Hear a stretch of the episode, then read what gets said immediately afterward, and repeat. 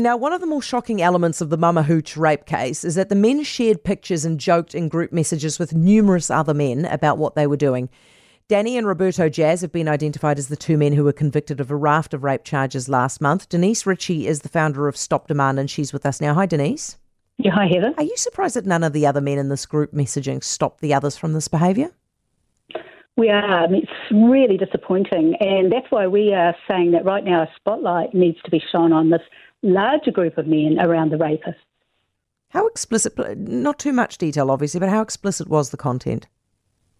Yeah, it was pretty bad. I mean, they're joking with and sharing photos of uh, young women, including women they were going to either have working with them or already their staff, uh, of hunting them down, drugging them, raping them, denigrating them, uh, and getting feedback from the men, which was gratuitously disgusting uh, in a number of cases. And um, yeah, so it was, it was very clear to all those group of men what the Jaz brothers were up to. And in that way, these wider group of men were enabling and supporting this behaviour.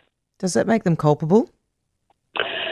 Well, probably not uh, uh, legally culpable, but we certainly would say that they are morally and ethically culpable. I mean, they allowed rape and the sexual denigration of women to occur, and they each had an opportunity to challenge that behaviour. I mean, each one of them would have had numerous opportunities to call out these guys' behaviour or even threaten them or just straight out you know, leave the group and go and report them to the police.